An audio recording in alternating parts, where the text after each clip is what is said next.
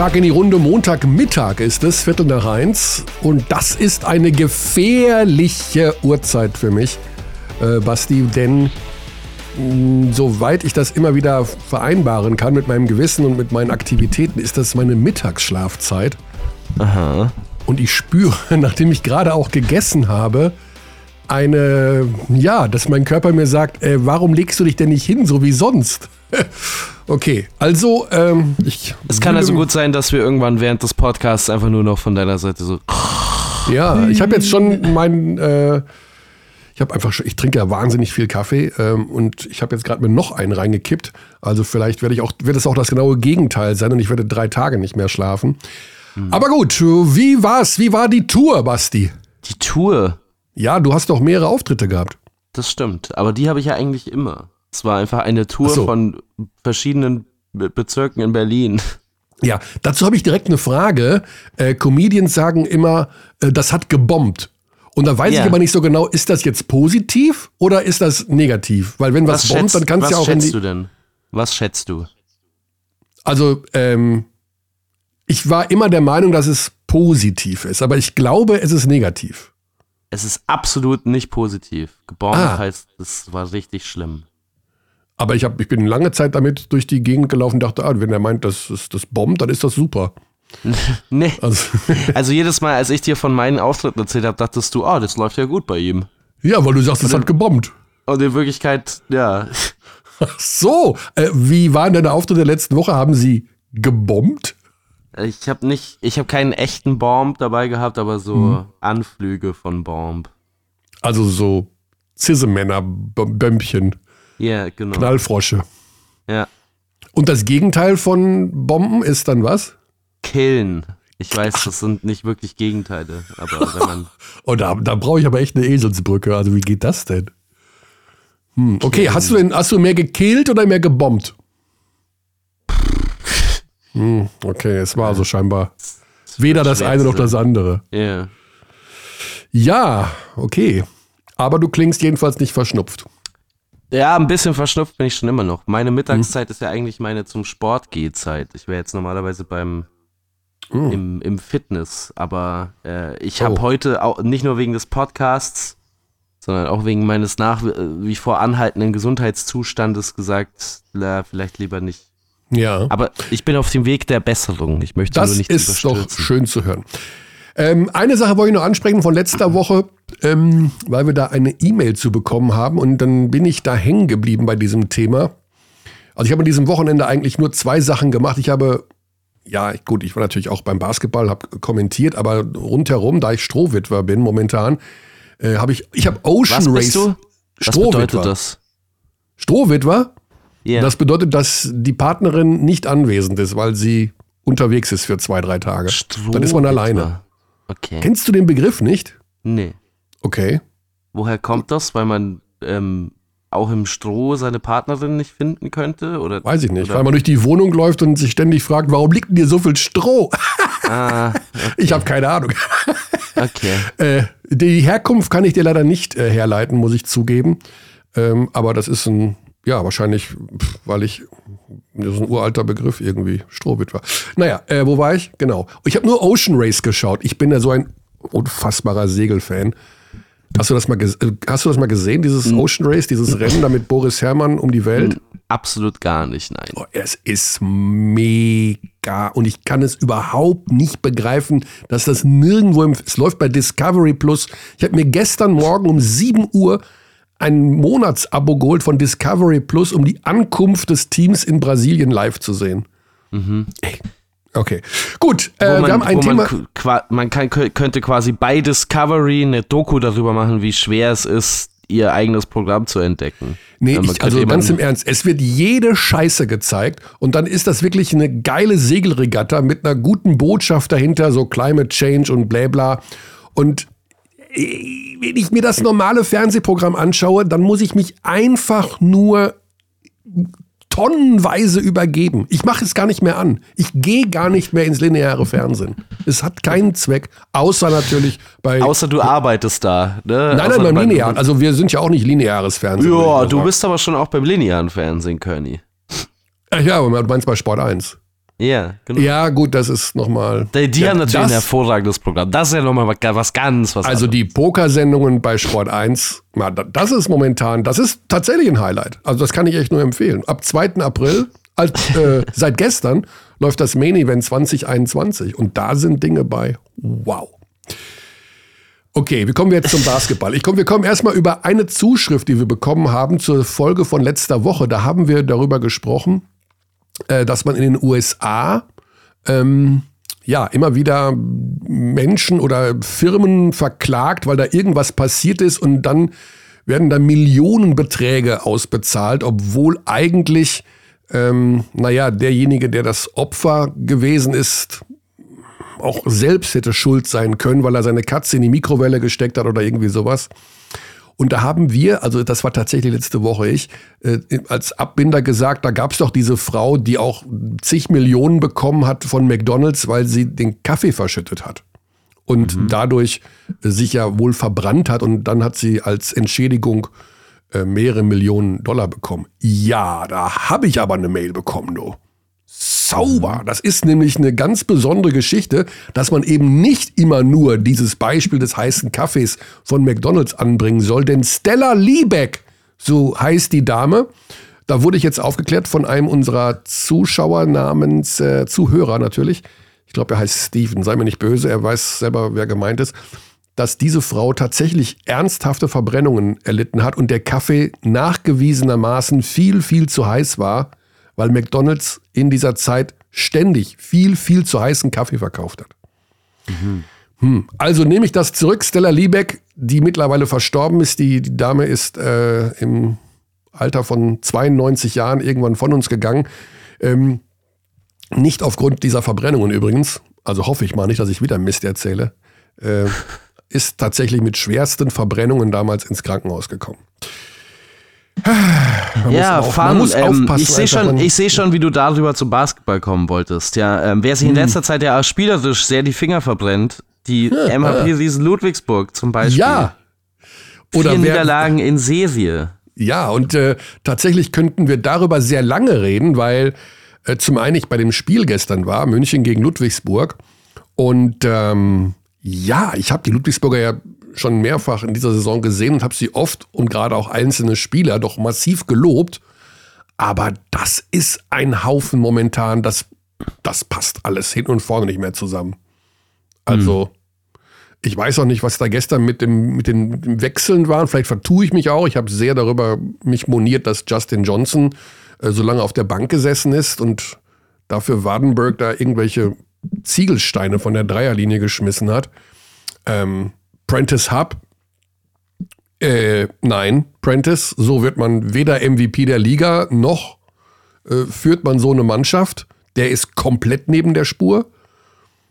Und ansonsten ist das wirklich jetzt auch nicht, ähm, das passt nicht mehr zusammen. Diese Rädchen da, die durch diese ganzen Umstellungen und Nachverpflichtungen, also ich wollte ein bisschen mehr Struktur reinbringen durch Tommy Cusey, mhm. aber irgendwie ja, das Pro Problem war eigentlich bisher die Offense in dieser Saison, so mhm. wie das in den vergangenen Jahren auch schon immer mal wieder der Fall war. Das Problem ist, dass so ein bisschen die Defense auseinanderfällt, also das Aushängeschild ja. der vergangenen Jahre. Seit Februar 11. im Defensivrating. Du hast es gerade schon angesprochen, diese sehr vielen Veränderungen im Kader. Ich habe das Gefühl, dass gerade Ludwigsburg, das System ist jetzt natürlich nicht mehr John Patrick, sondern Josh King, aber es ist ja nicht unähnlich zu dem, was John Patrick gemacht hat. Und ich glaube, gerade für Spieler, die nachverpflichtet werden, ist es oft sehr, sehr schwer, sich zu gewöhnen an die Art und Weise, wie man da Defense spielt oder wie man da Defense spielen soll. Ich fand äh, QC eigentlich ganz gut. Ähm, äh, auch gegen den FC Bayern Basketball hat er auch offensiv ähm, beigetragen, hat ein paar Mal so Lob-Plays unterbrochen und so. Da ist er schon sehr, sehr gut darin, das zu lesen. Auch gegen die Telekom Baskets Bonn hat er das schon gut gemacht. Aber die anderen finde ich jetzt defensiv noch nicht so wahnsinnig gut integriert. Nee, also da läuft manches momentan überhaupt gar nicht zusammen. Ähm, aber wie gesagt, es hängt auch viel von Hub und, und äh, Dann ab. Und wenn Hub dann nicht funktioniert, die Würfe von Dann sind teilweise wirklich super schwer. Und äh, ja, da schreibt schon unser Gast, dass er bereit ist. Der ist heiß. Der ist mhm. heiß und hat äh, Zeitstress. Kommen wir gleich zu. Tono Gavel wird das sein. Also, ja, äh, Ludwigsburg echt ein Problem. Also ich kann mir vorstellen, dass die Ferndiagnose von John Patrick momentan auf Hochtouren läuft und der sich aus Japan da täglich dazuschaltet mit, mit Josh King. Aber so richtig bin ich noch nicht überzeugt, dass das wieder in den äh, gefürchteten, also am Anfang der Saison waren sie ja mhm. richtig gut. Ja, ich bin überzeugt davon, dass es wieder, ähm, dass es wieder nach oben zeigen wird. Ich finde den Kader zu stark dafür, dass es jetzt eine dauerhafte, mhm. ähm, eine, eine dauerhafte Sache sein könnte. Ich glaube halt nur, dass diese Umgewöhnungszeit, so eine Art Umbruch mitten in der Saison fast, jetzt noch unangenehm werden könnte. Vielleicht hat jetzt auch bei, beileibe nicht den leichtesten Spielplan, ne? Die äh, Bonn und Bayern direkt nacheinander ja. ist auch sehr undankbar natürlich aktuell. Ja, Aber sie hatten jetzt, äh, glaube ich, vier Spiele gegen ähm, bessere Teams in Anführungszeichen hintereinander. Und äh, das war generell über die Saison nicht ihre ganz große Stärke, abgesehen vom Hinspiel gegen die Bayern. Und die Bayern hatten gestern einfach ein gutes Rezept. Das hat ja, äh, das war ja super offensichtlich, hat der Dennis auch als unser Experte immer wieder rausgestellt. Einfach die körperliche Überlegenheit nutzen im Post. Äh, Überlegenheit ausnutzen und daraus dann das System in der Offensive sich weiterentwickeln lassen. Mhm. Okay, dann kommen wir mal zu unserem Gesprächsgast. Das ist auch der Grund, warum wir jetzt mittags aufzeichnen. Das ist auch derjenige, wo wir durch die Blume in den letzten Wochen immer gesagt haben, ja, der kann vormittags nicht. Aber wir müssen ja mal mit äh, Tonno Gavel reden, dem Headcoach von Ratio Farm Ulm. Denn das ist, Achtung, verbrennen und heiß, äh, eine der heißesten Mannschaften der letzten Wochen. Ja. Und äh, da wollen wir natürlich mal mit ihm darüber reden, wie sich das da so entwickelt hat. Denn auch da erinnern wir uns gerne an den Saisonstart. Hü. Hm. Und dann noch als Rookie-Coach. Und da ging es am Anfang drunter und drüber. Und ähm, das hat sich natürlich jetzt ganz anders entwickelt.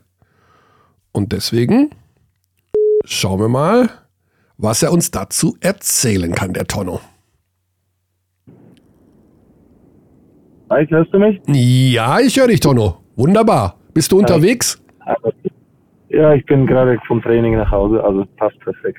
Okay, gut. Basti ist auch an meiner Seite. Äh, ich hoffe, die Verbindung ja. hält und äh, dann legen wir mal los. Ja, Tonno, ähm, was ist anstrengender? Spielerprofi sein oder Trainerprofi sein? Ich denke Trainerprofi sein. ich habe mir fast gedacht, dass du diese Antwort so gibst. Es ist schon ein ganz schöner Stress, oder? Es ist auf jeden Fall äh, ja mehr als äh, als wenn man sich als Spieler aufs Spiel vorbereitet ähm, oder wenn man zum Training geht. Deswegen da geht, äh, gehört noch viel mehr dazu als äh, als wenn man sich einfach nur umzieht und aufs Spielfeld geht. Mhm. Ja, die Saison, wir haben es gerade im Vorgespräch ganz kurz mal angedeutet, die ist ja schon interessant verlaufen. Und gerade noch, wenn man bedenkt, dass es für dich deine erste Saison als Head Coach ist. Das ging ja ziemlich ruckelig los. Und jetzt in den letzten Wochen seid ihr somit das heißeste Team der Liga. Ähm, kannst du uns so ein bisschen diese Dynamiken in der Saison erklären, wie sich es aus deiner Sicht entwickelt hat und vor allen Dingen auch, ob das, wie es sich entwickelt hat, der Plan war? Oder hat sich das dann so dargestellt, dass du einfach mit dem Kader, so wie er dann da war, auch vielleicht etwas anders spielen musstest, als es dir ursprünglich vorgestellt hast? Ich denke mal, dass es kein, sicherlich kein Plan war, so, so die Saison zu starten. Das muss man schon sagen. Ich glaube, dass äh, natürlich äh, ist es ein enormer Druck, wenn man da plötzlich 0-5 in der Liga dasteht und ähm, im Eurocup waren wir, glaube ich, 2-3 oder 2-4 sogar. Äh, deswegen natürlich die Ergebnisse haben einfach nicht gestimmt. Ähm, das muss man sagen. Und äh, für mich natürlich als Rookie Coach war das äh, war das schon ein enormer Druck. Also gerade ich habe mir da enormen Druck äh, selber ähm, gestellt, weil ähm, klar willst du nicht einfach nach nachdem letztes Jahr Jaka das in, in Viertelfinale Eurocups geschafft hat und äh, auf dem fünften Platz, dann sind ja gewisse Erwartungen da, die immer auch in und da sind. Aber die Unterstützung war war jedes Mal dort und deswegen ähm, hat sich da keine Panik geschoben. Äh, von, von dem Verlauf. Klar, wir haben dann ein paar Veränderungen gemacht. Ich glaube, das, äh, das, äh, das hat uns natürlich auch ein bisschen geholfen und ein bisschen die Mannschaft auch gefestigt. Jeder hat ein bisschen die, die Rolle gefunden und auch mehr Spielzeit bekommen.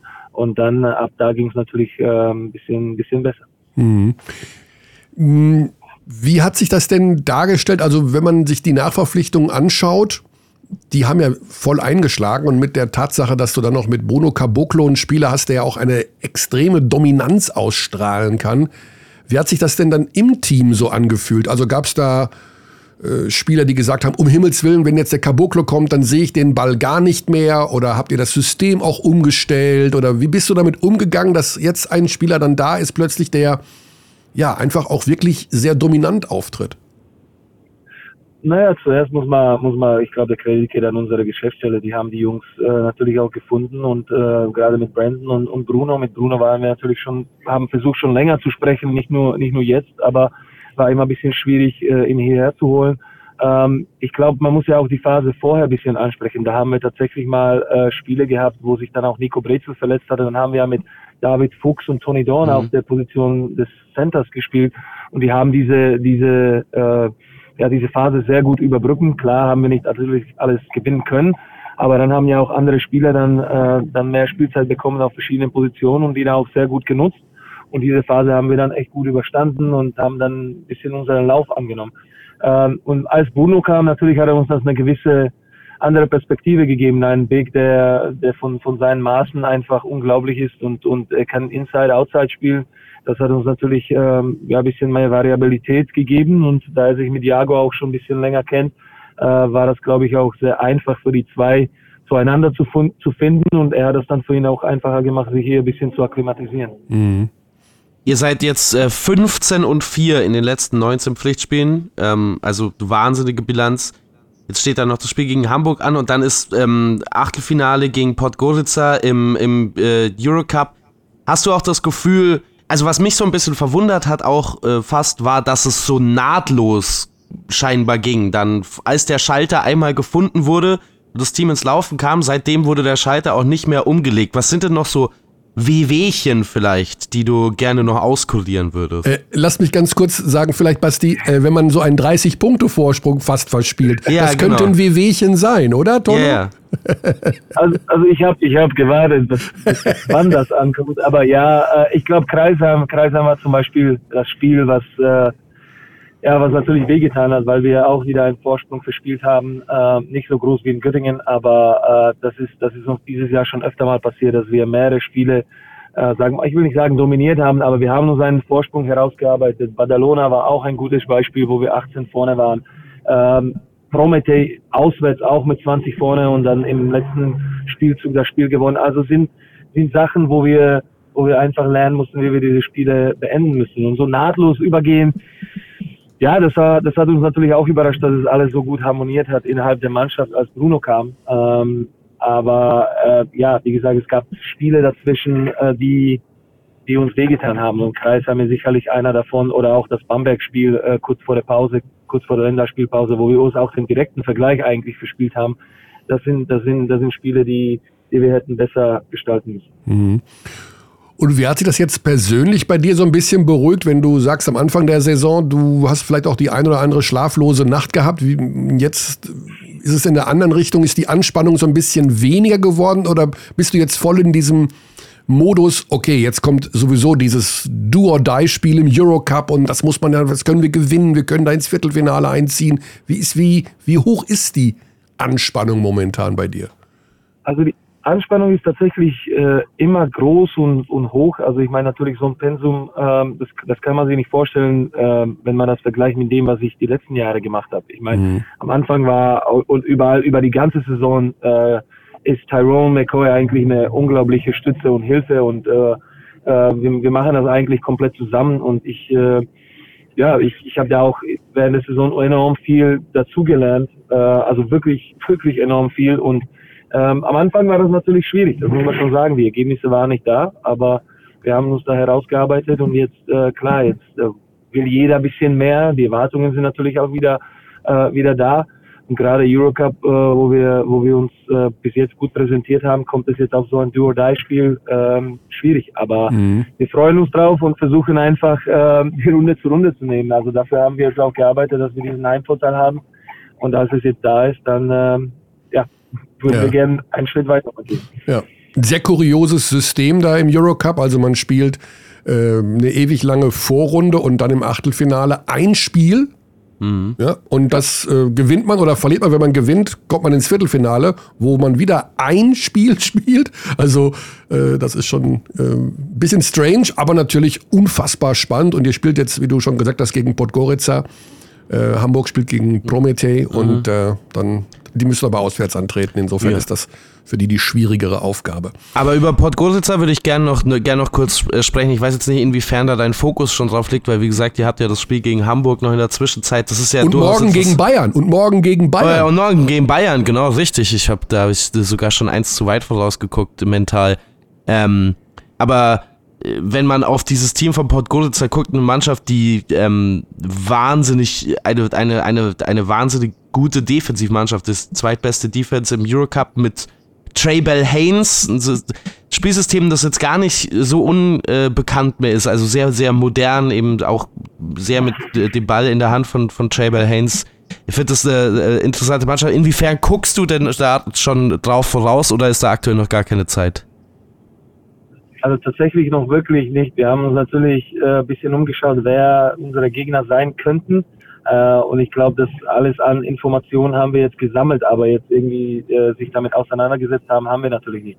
Ich, äh, wir spielen ja morgen Bayern, spielen ja. am Sonntag Hamburg. Das ist äh, in der Liga haben wir so viel nachzuholen noch, äh, was wir was wir am Anfang der Saison liegen gelassen haben.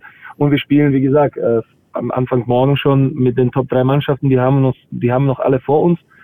Also wir können jetzt nicht irgendwie sagen, okay, jetzt sind wir, sind wir in, in, in, in den Wassern, wo es jetzt einfach äh, alles okay ist. Nein, wir, wir haben noch viel, viel Basketball vor uns und äh, das wird, das wird nicht einfach, äh, direkt ja. am Anfang, also direkt morgen dann. Mhm. Ja, morgen geht's gegen die Bayern. Ich meine, du hast das ja schon hinter dir, wenn man so will. Du hast ja direkt am allerersten Spieltag gegen deinen Ex-Club gespielt. Ähm, morgen, das ist eine Nachholpartie vom 18. Spieltag, wobei das irgendwie auch keine Rolle mehr spielt, was für ein Spieltag das ist. Es halt, muss halt gespielt werden. Ähm, wie hast du die Bayern jetzt zuletzt wahrgenommen? Also die haben ja gestern erst gespielt und dann am Freitag, also die hatten einen Doppelspieltag äh, Euroleague. Ähm, wenn du dir die Bayern jetzt so in der Vorbereitung angeschaut hast, was hat das doch mit den Bayern vom ersten Spieltag zu tun? Was ist das auch bei euch für eine, also wie weit wird sich diese Partie morgen von der am ersten Spieltag unterscheiden? Ja, gerade vor allem in äh, personeller Situation, wenn man überlegt, dass äh, damals gegen uns kein Bonga, kein Giffey, kein Lucic, kein Cheatham dabei waren. Mhm. Äh, also das, das sind ja schon momentan Leute, die äh, die viele Minuten bekommen und, äh, und auch gespielt haben. Dafür hat Andy Obst natürlich momentan eine Form, die, die vielleicht am Anfang der Saison noch nicht da war. Äh, verständlich auch wegen der ganzen ähm, EM. Äh, die Mannschaft ist natürlich enorm tief besetzt und wir wissen, was uns passiert ist, als wir nach einem Doppelspieltag gegen eine andere Euroleague-Mannschaft zu Hause gespielt haben. Das Spiel war dann nach dem ersten Viertel gegen Alba vorbei und dann sind wir einfach nur 20 Punkte Rückstand hinterhergelaufen. Also äh, ich ich sehe es nicht so wirklich vorteilhaft, jetzt zu sagen, okay, die haben äh, drei Spiele jetzt in der Woche gehabt, ähm, weil wir gesehen haben, was passieren kann. Mhm. Ähm, Bayern wird trotzdem Favorit in diese, als, äh, als Favorit in diese Partie gehen. Äh, ja, aber wir müssen auch irgendwo Siege suchen und Siege finden gegen Mannschaften, die vielleicht auf dem Papier äh, nicht uns gehören. Also wir werden natürlich alles in die Waagschale werfen und versuchen, in dem Spiel so lange wie möglich zu sein und äh, was am Ende rauskommt, werden wir sehen. Mhm. Ja, ihr habt noch ganz gute Chancen. Also ihr seid auf Rang 7 momentan in der BBL. Ein Spiel oder beziehungsweise ihr habt ein Spiel weniger als Ludwigsburg. Äh, Anzahl der Niederlagen zwischen euch beiden ist gleich. Äh, die Göttinger haben ja sogar noch zwei oder drei Spiele weniger. Die haben ja da auch noch äh, gewisses Nachholbedarf. Hast du da irgendwie eine Art Zielsetzung, was die BBL angeht? Oder denkst du dir, naja, egal, weil wenn man jetzt als Siebter, dann spielt man sofort gegen Alba in den Playoffs, vermutlich gegen Alba oder gegen Bonn. Ähm ich glaube nicht, ich glaube nicht, dass wir in einer Situation sind, wo wir uns aussuchen können. Also mhm. wir wollen erstmal überhaupt in die Playoffs kommen. Also das ist, das ist die, wie gesagt, nach dem Start ist das unser Ziel und äh, dafür brauchen wir egal Siege gegen wen auch immer. Klar wäre super, wenn wir auch direkte Vergleiche holen können, ähm, aber äh, letztendlich hilft uns einfach nur nur zu siegen und ähm, unser Ziel, äh, wir, wir sind nicht in der Situation, wo wir jetzt einfach sagen können, okay, jetzt suchen wir uns den Gegner aus, weil dafür, dafür war Anfang der Saison echt, äh, echt nicht gut und äh, Hauptsache wir kommen irgendwie in die Playoffs und dann wer kommt, dann ähm, so nehmen wir das ein. Mhm. In den vergangenen Jahren, Tonno, war es ja oft so, also das muss man der Vereinsführung von Ulm ja hoch anrechnen, dass immer wieder Spieler dabei waren in Ulm, die dann im Jahr drauf Euroleague gespielt haben oder die wirklich auch äh, da einen Riesenschritt nach vorne gemacht haben. Also Raymar Morgan kann ich mich erinnern oder jetzt zuletzt Jerem Blossom Game. Ähm, dann hattest du ähm, Felicio war ja jetzt auch da letztes Jahr, jetzt Caboclo, Jago wird wahrscheinlich auch. Das ist einerseits super, ja, weil du natürlich diese Kaliber hast und diese wirklich guten Spieler und Respekt für das Scouting und die Verpflichtung. Andererseits stehst du unter Umständen im Sommer dann wieder mit leeren Händen da und musst wieder von vorne anfangen, weil die zu teuer werden und von anderen Teams abgeworben werden. Ähm, wie kriegst du da irgendwie oder wie kann man so, eine, so einen Spagat hinbekommen, dass man eine gewisse Kontinuität trotzdem bewahrt? Also wir haben mehreren Leuten ähm, ne, also zweijährige Verträge gehabt. Das heißt, Iago, Josh Hawley, eigentlich auch Bruno Caboclo für nächstes Jahr haben ja Verträge. Äh, es ist klar, dass sie umworben werden von anderen Mannschaften, wo wir natürlich äh, ökonomisch und, und vom Geld her nicht mithalten können. Das ist ja absolut klar. Ich denke mal, das ist eine bessere Frage an Thorsten. Äh, da muss man erstmal im Kredit zollen, dass er, dass er solche Spieler überhaupt hierher gelotst hat und äh, wir wissen, dass wir die vielleicht nicht immer halten können, aber wir wollen einfach in der Saison die Plattform denen zu geben, aber auch uns als, als Mannschaft präsentieren, dass wir, dass wir trotz, sagen wir mal, neuen Mannschaften, jungen Mannschaften auch europäisch mithalten können. Und ähm, das ist, das ist irgendwas, was hier, was hier groß geschrieben wird. Und ich glaube auch mit Killian Hayes war ein super Beispiel. Und ich glaube mit, mit Jungs wie, wie, wie Sugic und, und Nunez haben wir auch zwei junge Spieler, die, die sich wirklich gezeigt haben auf diesem Niveau. Ja. Aber ja, es ist, es ist mal so, mal so. Das ist ja klar, dass wir dann äh, vielleicht teilweise jedes Jahr dann von Anfang an loslegen müssen, aber ähm, umso spannender ist es dann. Mhm. Aber die Kontinuität auf der Trainerposition, die dürfte doch bewahrt werden, oder? Das, äh, das ist nicht Frage an mich. Das, äh, das müssen meine, das musst du meine äh, Bosse fragen. Ja, aber ich meine, Wer wird denn da Trainer des Jahres dieses Jahr? Also Isalo war es schon, Gonzales sehe ich nicht, Trinkieri sehe ich nicht, Kais sehe ich nicht, ja, Ruhl Mors mit Göttingen, ja. Und dann wärst du ja schon dran. Ja, zum Beispiel darüber, also das ist das Letzte, wirklich das Letzte, worüber ich mir Gedanken mache. Oder, äh, oder Sascha Filipovic von, von Würzburg natürlich auch. Mhm. Das ist ja auch eine ganz... Also gerne, sie, wenn wir, wenn wir Playoffs schaffen, können sie gerne diese, diese Trophäen haben. Das ist kein Problem. Hm. Ja, ich weiß, da gibst du nicht viel drum, aber es schmeichelt einem natürlich doch schon, oder? Du warst ja, du warst Klar, ja auch mal, du hast ja auch schon mal Auszeichnungen bekommen von der Liga. Das ist richtig. Äh, ja, natürlich. Also man würde lügen, wenn er sagen würde, das schmeichelt hm. keinem. Also das, das, das muss man schon sagen. Ja. ja. Ja gut, also jetzt liegt das Augenmerk auf dem FC Bayern morgen und dann ähm, auf Hamburg. Sicherlich auch so eine Geschichte, die, ähm, ja, ich habe letzte Woche gesagt, ist der Untergang des Hamburger Basketballs. Ich wurde daraufhin wüst beschimpft.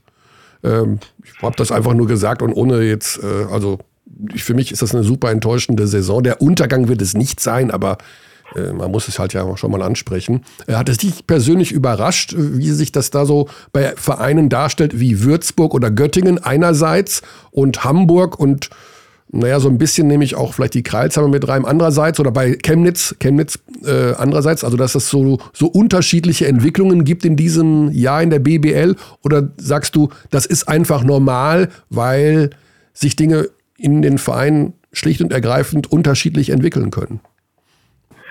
Also wir hatten erstmal mit uns so viele, äh, ich will nicht sagen Probleme, aber wir waren mit uns so viel beschäftigt, dass wir uns jetzt nicht umgeschaut haben, wie das bei anderen Vereinen großartig mhm. äh, geht. Wir wissen natürlich auch nicht, wie das, wie das da funktioniert, aber es gibt einfach manchmal, jede Saison haben wir eine oder zwei Mannschaften, die plötzlich überraschen und dann äh, letztes Jahr hätte auch keiner, sagen wir mal, über Oldenburg so gedacht, dass, äh, dass sie stehen, wo sie stehen werden mit dem Kader, mit dem mhm. sie hatten. Also es ist immer, man weiß ja, man, man steht ja zu weit äh, entfernt, um zu beurteilen, okay, was da jetzt wirklich los ist und äh, äh, was jetzt gerade mal vielleicht in der Saison nicht nicht geklappt hat. Aber man hat ja nicht immer goldenes Händchen und äh, andererseits man man plötzlich holt irgendwelche Spieler, die die die funktionieren zusammen und dann äh, hat man plötzlich eine gute Saison. Also äh, es gibt äh, es gibt glaube ich mit Ausnahmen von den Top-Mannschaften immer Mannschaften, die dann plötzlich so hin und her äh, schaukeln in der Saison mal, mal eine gute, bessere oder, oder vielleicht sogar mal eine schlechtere Saison. Mhm.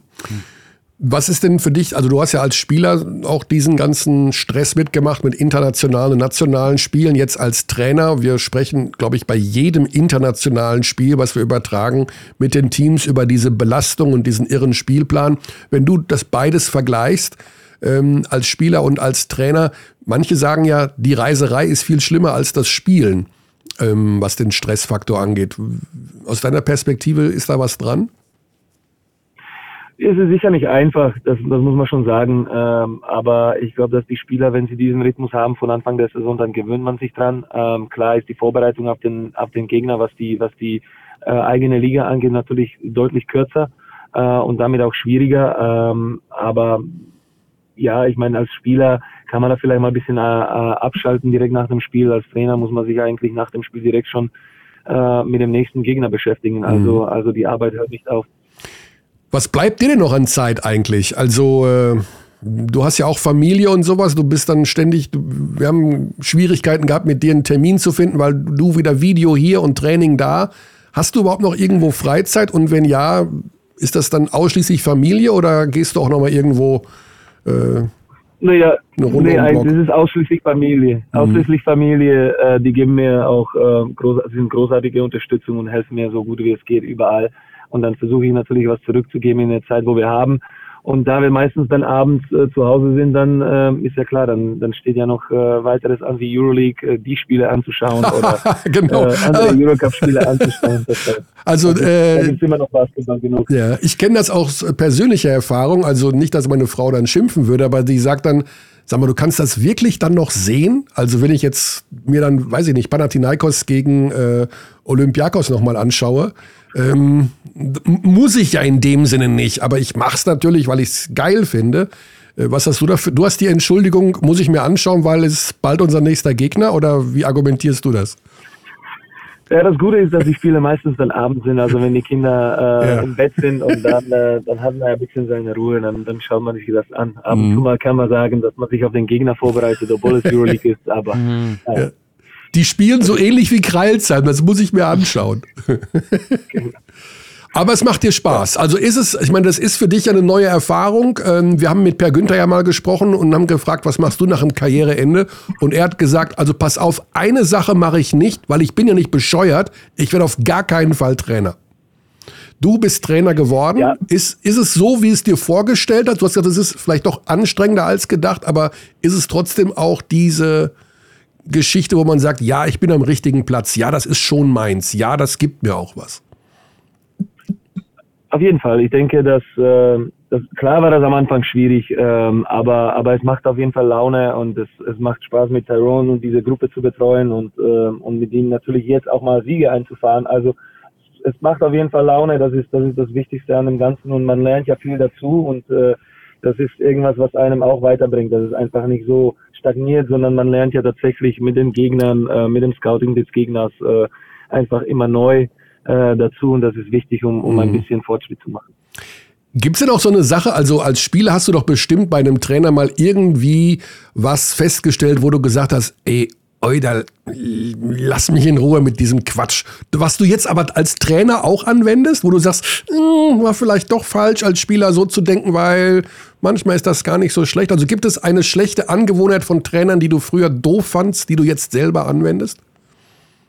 Äh, jetzt, jetzt merke ich oder jetzt merke ich, wie das ist, als ich selber dann nochmal meine Launen im Training hatte und äh, was, was die Trainer dann auch mit mir durchmachen mussten. Deswegen, mhm. äh, jetzt verstehe ich die auch ein bisschen. Aber äh, klar, man hatte die Trainer, man nimmt sich gewisse Sachen, man, man nimmt Sachen, die vielleicht man selber nicht anwendet, die man vielleicht nicht gut fand.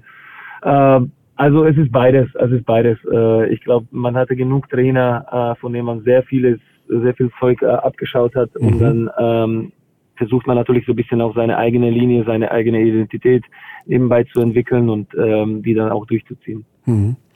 Welchen Trainer aus deiner Vergangenheit würdest du sagen, hat dich dann in der Hinsicht am meisten geprägt? Also ich will nicht sagen, von wem kopierst du das meiste, aber ja.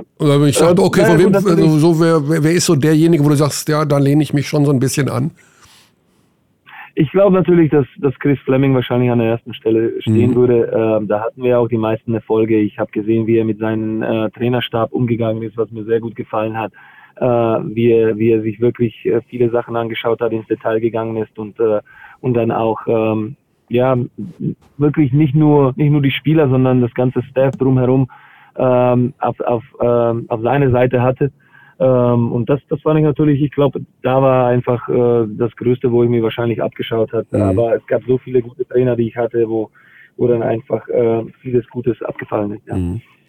Chris Fleming hat ja immer noch eine, eine eigene Übungseinheit eingelegt vorm Spiel. Ne? Der war ja zwei Stunden vorm Spiel in der Halle und hat an der Seite Spinning-Fahrrad gefahren, Liegestütz gemacht und äh, der war komplett nass geschwitzt, anderthalb Stunden vorm Spiel, geht dann zum Duschen und äh, hat sozusagen auch ein persönliches Warm-up immer gehabt. Fand ich ganz lustig.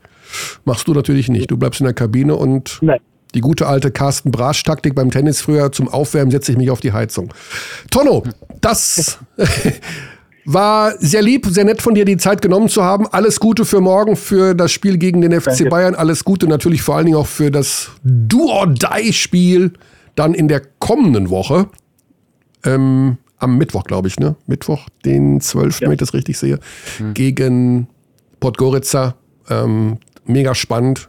Ein Spiel, ein Sieg, nächste Runde und äh, Viertelfinale. Vielen Dank, Tonno. Dankeschön. Gute Danke. Zeit. Danke dir. Ciao. Ciao. Ciao. Ups, da war er schon was wieder weg. Unser Tonno, unser ehemaliger Magenta-Sportexpert. Sehr, sehr angenehmer Mensch. Mhm. Und äh, ich bin echt, ich bin wirklich tatsächlich persönlich froh, ihm, wegen ihm und wegen seines Wohlbefindens, dass die Saison für Ulm jetzt besser verläuft. Ich hätte das so traurig gefunden, wenn bei dem Kerl die Rookie-Saison einfach nur Bach runter gewesen wäre. Also das hätte er nicht verdient gehabt. Insofern. Ja, und jetzt, das, das haben wir ja letzte Woche schon besprochen, das ist wirklich das exakte Gegenteil. Ne? Also für mich Ulm aktuell Mannschaft Nummer 4 in Deutschland. Ja, also ich bin mal gespannt, die Göttinger, das war natürlich äh, eine ganz knappe Kiste. Die werden jetzt ein bisschen Stress bekommen. Ähm, ich weiß nicht, inwieweit sich das auswirken wird auf ihr Spiel. Gino Crandall nach dem Faustschlag gegen mhm. Karim Jallo, der wird also mindestens, pardon, mindestens, ja, ich glaube mal, also drei Spiele in jedem Fall gesperrt werden. Ja. ja. Da, oder? Das war also einfach ja, also mal ich möchte jetzt, ich weiß gar nicht, ob es da schon was gibt. Ich möchte jetzt nicht spek äh, spekulieren, ja. wie viel es da geben wird, aber ich würde mal vermuten, dass es äh, nicht, nicht bei einer kurzen Sperre bleibt. Nee. Aber sie haben ja ohne ihn diese 30 Punkte aufgeholt. Das, oder das war ja, mhm. ich weiß nicht, wie es zu dem Zeitpunkt stand, als er rausgeschmissen wurde, aber es waren, glaube ich, noch deutlich über 20. Ähm, ich habe äh, trotzdem, also ich habe ja den aller, aller, aller, aller, allergrößten Respekt vor Göttingen. Ich kann mir nur nicht vorstellen, dass sie das bis zum Saisonende so durchziehen. Also, dass die Fünfter sind am Ende. Das, das, hm. das Ja, das sagen wir jetzt auch schon eine ganz lange, äh, ganze Zeit und dann machen sie es doch irgendwie ja. immer wieder. Ne? Ähm, schon. Jetzt hat man Rob Edwards nachverpflichtet, von dem kann man, glaube ich, auch noch mehr erwarten, als er jetzt ähm, gezeigt mhm. hat gegen Ulm. Das war schon okay als Debüt, aber ich glaube, dass das ein ganz interessanter Spieler sein kann. Was tatsächlich stimmt, ist, wenn man den, wenn man vergleicht, was man so auf dem Parkett sieht und was man auf der äh, Anzeigetafel und dann in, auch in der Tabelle sieht, mit dem, was die Zahlen sagen bei den Göttingern, passt es nicht ganz überein. Göttingen ist da eher unterdurchschnittlich, was so die Effizienzwerte angeht, also was das Netrating angeht, wären sie mehr so ein Play, so ein Team am Rande der Playoffs als so ein Team, das eher auf den Heimvorteil angreift, ja sogar. Mhm. Aber die große Qualität dieser Mannschaft, und das hat man ja auch gegen Ulm wieder gesehen, auch wenn es dieses Mal nicht ganz gereicht hat, ist, dass die alles an engen Spielen, also entweder, wenn ein Spiel schon verloren aussieht, es nochmal eng machen oder enge Spiele für sich entscheiden. Die sind ja. in der Crunch-Time so zuverlässig, weil die so viele Spieler haben, die normalerweise einen kühlen Kopf bewahren. Jetzt ist natürlich gerade ein schlechter Zeitpunkt nach diesem Ulm-Spiel. Jetzt kommt ganz viel Heim. Ganz viele Heimspiele kommen jetzt für die Göttinger im äh, April. Mhm. Das liegt ja daran, dass die Halle lange nicht benutzbar war wegen dieser Bombenräumung da in Göttingen. Ich glaube, sieben Stück sind es insgesamt innerhalb eines Monats. Also das ist schon ein Ach, ganz komm. ordentliches Programm, ja, ja. Ähm, sieben Heimspiele in einem Monat? Sieben Heimspiele, genau, ja. Man hat jetzt Hamburg am Dienstag, dann Oldenburg, Ludwigsburg, Braunschweig, Chemnitz, Bayern, allesamt zu Hause. Boah. Okay, also dann kann das ja mit Platz 5 in jedem Fall was werden. Also sie haben genauso viele Niederlagen wie Oldenburg auf 4. Sie haben ja, aber zwei, das ist, Ja. ja. das ist ein wahnsinnig straffes Programm, ne? Also Ja, ja. hier zum Beispiel vom 18. bis zum 24. sind es dann drei Spiele in sechs Tagen und dann am 27. spielt man gleich schon wieder in Würzburg. Also Mhm. die, der aktuelle Tabellenstand ist da, glaube ich, nicht so aussagekräftig darüber, wo Göttingen tatsächlich steht. Ich glaube, dass die Mannschaft sich in den letzten Wochen nochmal deutlich verbessert hat. Das, was ich zuletzt von ihnen gesehen habe, war besser. Dass die Mann Auftritt gegen den MBC war wahnsinnig dominant. Das war beeindruckend, wie gut sie da waren. Da sieht das Ergebnis am Ende deutlich knapper aus, als es war. Diese Aufholjagd gegen Ulm war Wahnsinn. Und auch wenn man dann natürlich sehr viel auf Ulm auch schauen muss, warum die so auseinandergefallen sind gegen Ende dieses Spiels, liegt das schon auch zu großen Teilen an den Göttingern.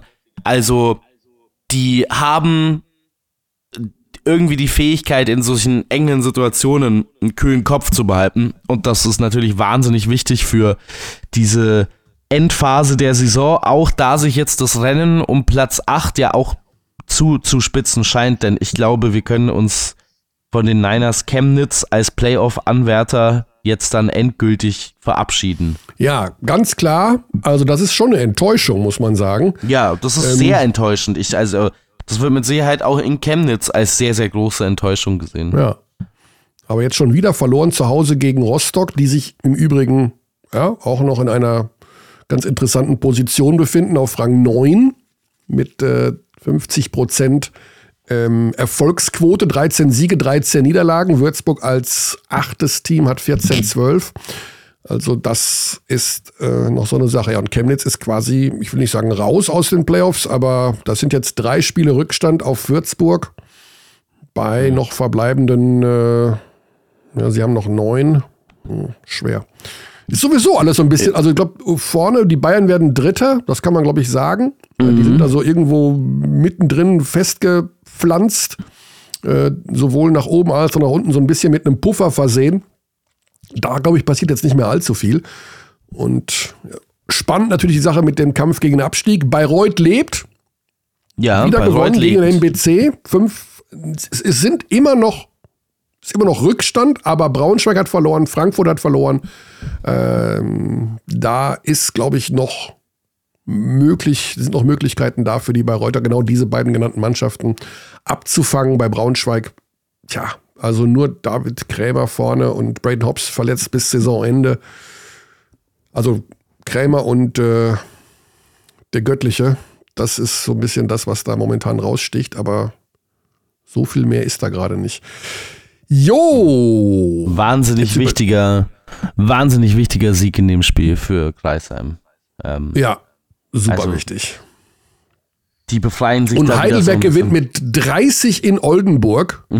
Ja, Oldenburg Also- ist ein Oldenburg so sehr, so sicher wie diese Mannschaft gewirkt hat, bis zum Top 4 eigentlich. So groß Mhm. sind die Rätsel, die sie seitdem aufgeben. Es hat sich nichts verändert an dem Kader. Ähm, es hat sich nichts verändert an dem Spielstil. Und plötzlich ist es überhaupt nicht mehr der gleiche Basketball. Die Effizienzwerte fallen wirklich durch den Boden. Man trifft gar nichts mehr von außen Ja. also auch jetzt in dem Spiel wieder so, die Alm Pernic zum Beispiel war das ganze Jahr jetzt sehr, sehr zuverlässig von der Dreierlinie. Der hat einen Slump aktuell. Dwayne Russell, das ist schon auch sehr wichtig für diese Mannschaft, dass die den, das Feld breit machen können mit den, den Shootern, die sie von draußen haben. Da geht aktuell so gut wie gar nichts. Und wenn Oldenburg verliert, dann auch nicht so knapp, ne? Sondern werden die gleich so auseinandergenommen immer. Und das ist Ja. schon interessant, dass eine Mannschaft, die da so weit oben steht, dann auch so zerfällt. Ja, irgendwie war es, also ich habe es ja gegen Bayreuth gesehen und da im Schlussviertel, da hat dann Bayreuth irgendwie ganz geschickt auch verteidigt gegen Dwayne Russell, also ähm, mit den größeren, also Sascha Grant hat zum Beispiel dann einen super Job gemacht.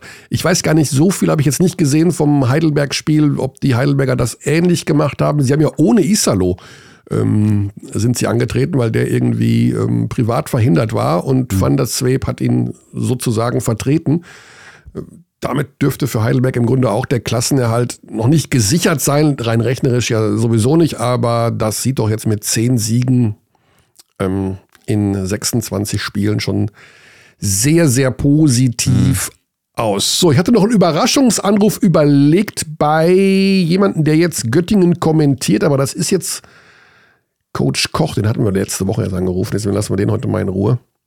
Der hat ja ein Strafesprogramm, der Coach. Der macht ja Göttingen am Dienstag, Kreilsheim am Mittwoch. Okay. Wow. Ja. Da. Wow. Also ist einiges äh, geboten. Also wegen mir können wir heute auch ein bisschen kürzer machen gerne und dafür dein Mittagsschläfchen und mein Ah. Mittagessen äh, anpacken. Ich bin gerade nach äh, bin gerade aus dem Zug gefallen wieder. Also ich bin jetzt wäre jetzt nicht unhappy, wenn wir heute sagen. In welcher, kürzer. in welcher Stadt befindest du dich denn gerade? In Berlin. Ja. Nee, jetzt bin ich wieder in, in München.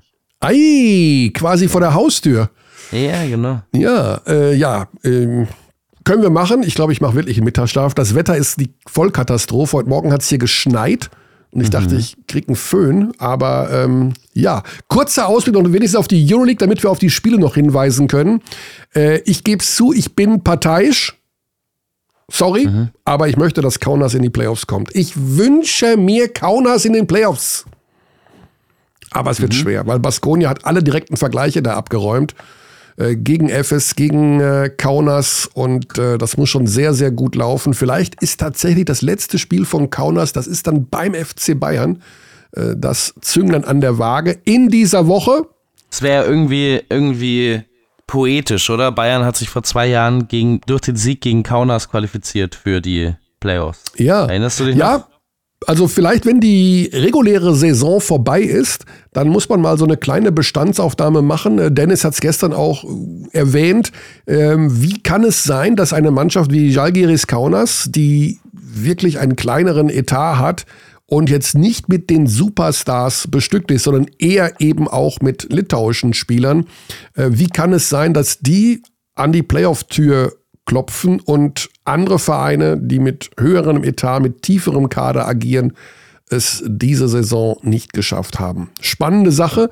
Äh, Žalgiris spielt am 6. April gegen Maccabi zu Hause. Das ist ein absoluter Pflichttermin für mich zum Gucken und allein schon wegen der Stimmung. Aber ich bin tatsächlich momentan, ich bin Kaunas-Fan. Ich bin so ein Bandwagon-Typ, muss ich zugeben. Also ich finde ja auch seit äh, ja, ich habe früher äh, Golden State muss ich sagen, habe ich auch geschaut mit Chris Webber damals, aber ähm, da war jahrelang war das ja wirklich eine Gurkentruppe, da konnte man gar nicht hingucken. Und dann die Partie, die für alle offen ist, free, kostenlos für alle. Das ist das Stadtderby. Fenerbahce gegen Anadolu am Donnerstag, 6. April, 19.30 Uhr. Dann Real Madrid gegen den FC Bayern München. Donnerstag, 6. April, 20.30 Uhr, jeweils Tip-Off. Sendebeginn 15 Minuten früher. Und die Albatrosse spielen am Freitag um 19.45 Uhr bei Panathinaikos. Das sind die drei, die so ein bisschen im Mittelpunkt stehen von unserer Ansetzung, also die auf Deutsch kommentiert werden bei Magenta Sport. Nochmal da auch der Hinweis, alle Playoff-Spiele werden mit deutschem Kommentar versehen, live bei Magenta Sport laufen. Und ähm, ja, das wird dann nochmal eine neue kleine Mini-Saison, wo es für ein paar Tage dann richtig abgeht und wir quasi täglich ein Spiel haben. Ja. Okay, Basti will die Short-Version. Dann, was gibt's denn zu essen zum Mittagessen? Weiß ich jetzt noch nicht, aber irgendwas wird man, wird sich finden. Irgendwas wird sich finden. Ja, was hatte ich denn? Ich hatte noch eine Geschichte, die ich loswerden wollte. Aber wenn ich jetzt, wenn ich, bevor ich einen hungrigen Basti hier habe, dann auf meiner aktuellen To-Do-List für den Podcast stand für heute nur die Mail von Steven zum Thema verbrannter Kaffee bei McDonald's als absolutes Must. Das habe ich mit reingebastelt. Hab mich gefreut, dass wir Tonno gehört haben. Hat mich gefreut, dass wir einen Basti am Start haben, der nicht gebombt hat, nicht gekillt hat, aber Nee. auf dem Weg der Besserung ist. Ja, genau. Dann würde ich sagen, Paris, Bis Athen. bald. Auf Tschaußen. Wiedersehen. Ciao,